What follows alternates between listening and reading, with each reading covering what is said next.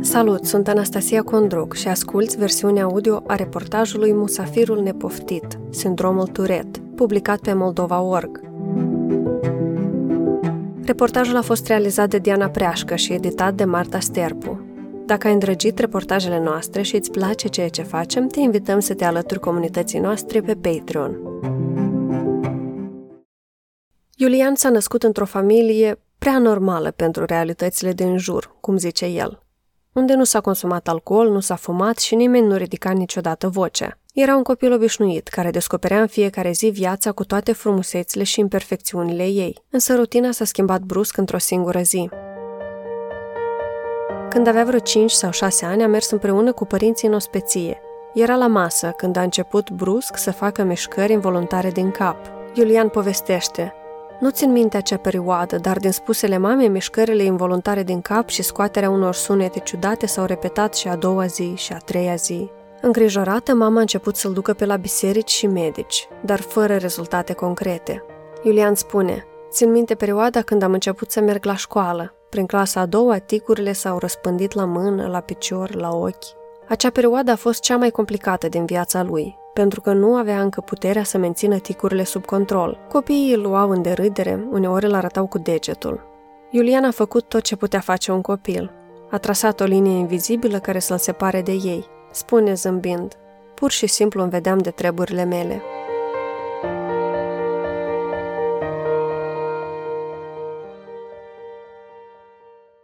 În rest, era un copil obișnuit. La școală învăța și bine și rău, ca orice copil. Iulian spune, Eram bun la materiile umaniste și mai slab la cele cu profil real. Părinții au avut grijă ca fiul lor să practice în notul, să meargă la dansuri, la sala de sport. Iulian explică, în primul rând pentru că astfel de activități erau normale pentru un copil. În al doilea rând pentru că era bine pentru dezvoltarea motorie.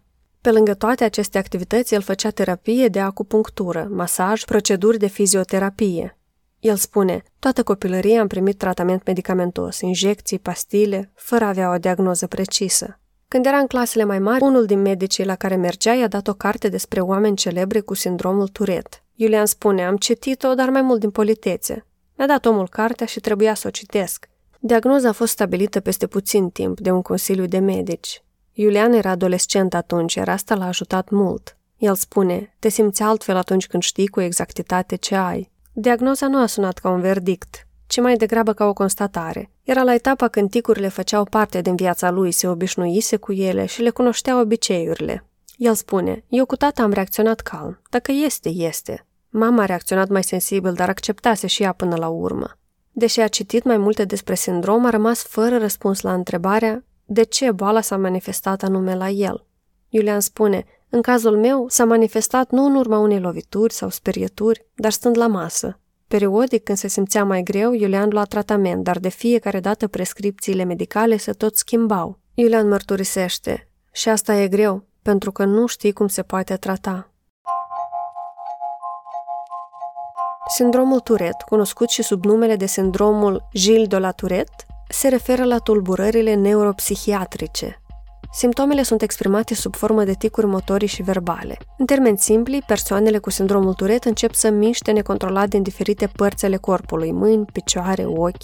În unele cazuri, persoanele cu acest sindrom strigă necontrolat cuvinte scurte și fraze care uneori nu au niciun sens. Se poate întâmpla ca pacienții să înceapă să repete automat ceea ce aud în jurul lor. Acest fenomen se numește ecolalia. În alte cazuri, aceste persoane pot striga cuvinte obscene, fenomen numit coprolalia.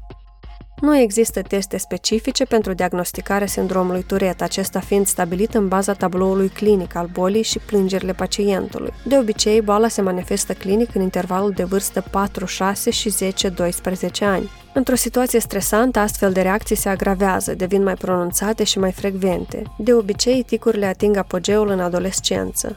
Apoi, majoritatea pacienților au o îmbunătățire. Datele statistice arată că la nivel mondial doar 10% dintre pacienți suferă de agravări după vârsta de 20 de ani. Motivele exacte ale apariției sindromului nu sunt încă cunoscute. Natura predominant genetică a bolii nu este pusă la îndoială, dar până acum nu s-au găsit genele care predispun o persoană la sindromul Tourette. Sindromul este mai frecvent întâlnit la bărbați și se transmite mai mult de la tată la fiu.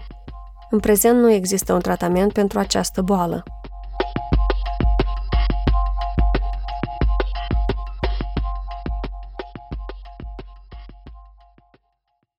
În clasa nouă, părinții lui Iulian au decis ca băiatul să ia un an de pauză. Îi era greu să studieze, era stresat și obosea repede, iar ticurile erau evidente.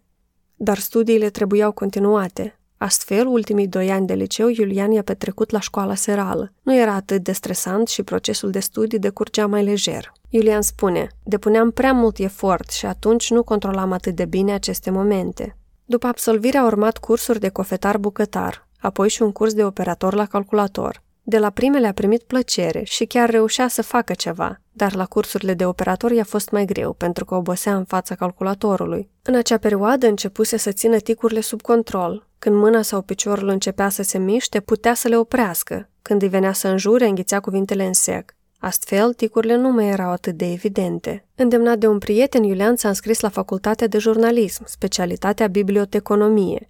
A fost o decizie bună, Iulian înregistrând succese pe tot parcursul studenției. În timpul sesiunilor, ticurile erau mai frecvente și era mai greu să le mențină sub control, dar profesorii nu l-au întrebat niciodată ce are. Chiar la facultate a început să lucreze ca asistent informațional la o organizație internațională. Apoi a lucrat într-o instituție bancară, în secție arhivă, a lucrat la un call center, la bibliotecă, la muzeu. Avea prieteni și își trăia viața așa cum și-o trăiesc și alții. Pur și simplu era mai retras, mai reținut, mai timid. Deseori refuza să meargă la distracții cu prietenii. În Republica Moldova nu există date exacte privind numărul persoanelor cu sindromul Tourette, însă, conform statisticii la nivel mondial, incidența sindromului este de 5-10 cazuri la 10.000 de persoane.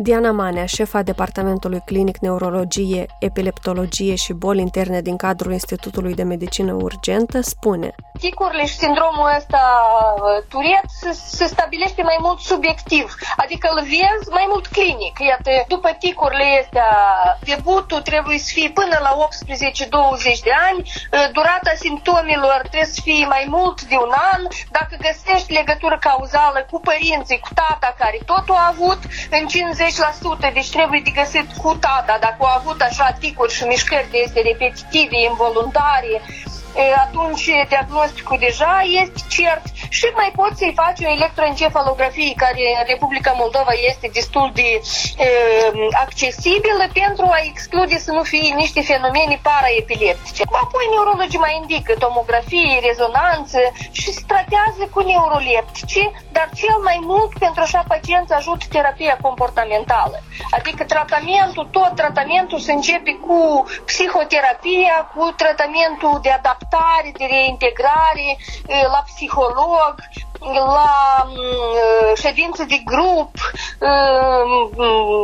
muzoterapie, s-a dovedit că muzica ajută, dar din terapie medicamentoasă ajută medicamentele care sunt compensate de tipul neurolepticilor. Mm. Haloperidol, clonazepam, ele sunt compensate.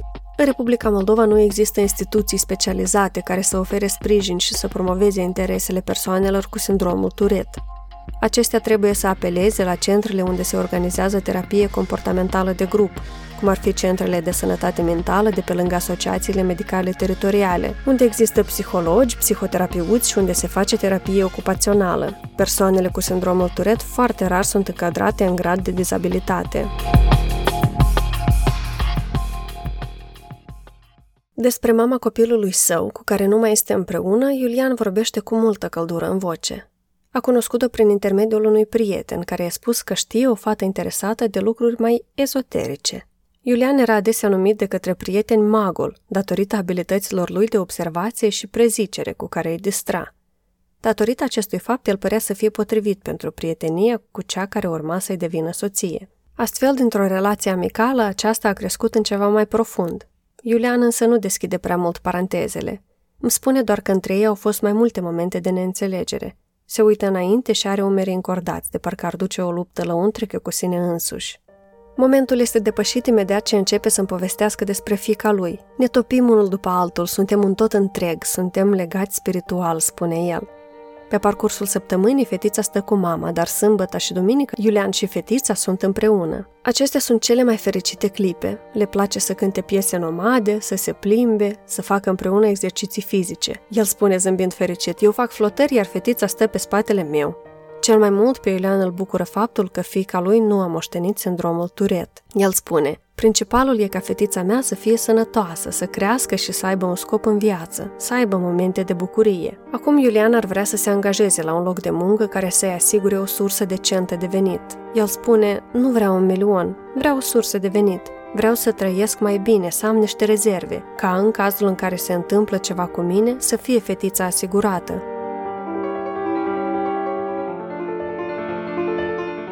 Turetul n-a dispărut din viața lui. E ca un musafir nepoftit care stă undeva în colț și îl urmărește atent. Poate Iulianu să-i permită să se manifeste, să mai scape un blestem amestecat cu o înjurătură, să mai arunce cu mâinile sau picioarele sau să dea din cap. Dar Iulian își menține bine musafirul sub control și doar acasă îl mai lasă în voie. El spune, poate nu sunt mișcări violente, dar permanent ceva se mișcă în organism. Am umblat cu mâna în gips de două ori pentru că mi-a rupt ligamentul, iar odată am dat din picior de trei ori și m-am lovit de prag. Așa mi-am rupt degetul de la picior. Deși duce cam același mod de trai ca și ceilalți oameni, Iulian recunoaște că e mult mai greu să trăiești cu sindromul Turet. Orice neajuns în sănătate e un minus care nu-ți dă voie să fii egal cu alții. El spune, s-ar părea că e un fleac, dar fleacul acesta mă încurcă la dezvoltarea în viață. Acum el caută puteri și prieteni ca să ia avânt, să înceapă o nouă etapă în viața lui. El spune, viața e scurtă, eu trebuie să lucrez, să mă dezvolt și să asigur un viitor fetiței mele. Dar turetul, hai să zic în limba lui, dă-l în măsa. Nu e timp pentru asta, nu am voie să pierd viața pentru toate momentele lui. Numele protagoniștilor au fost schimbate. Acesta e conceptul proiectului printre noi. Cu ajutorul anonimatului vrem să le oferim personajelor mai multă libertate, voce mai puternică, iar cu viețile lor să se identifice și alții care sunt printre noi. Text de Diana Preașcă. A citit Anastasia Condruc. Găsește Moldova.org pe Patreon.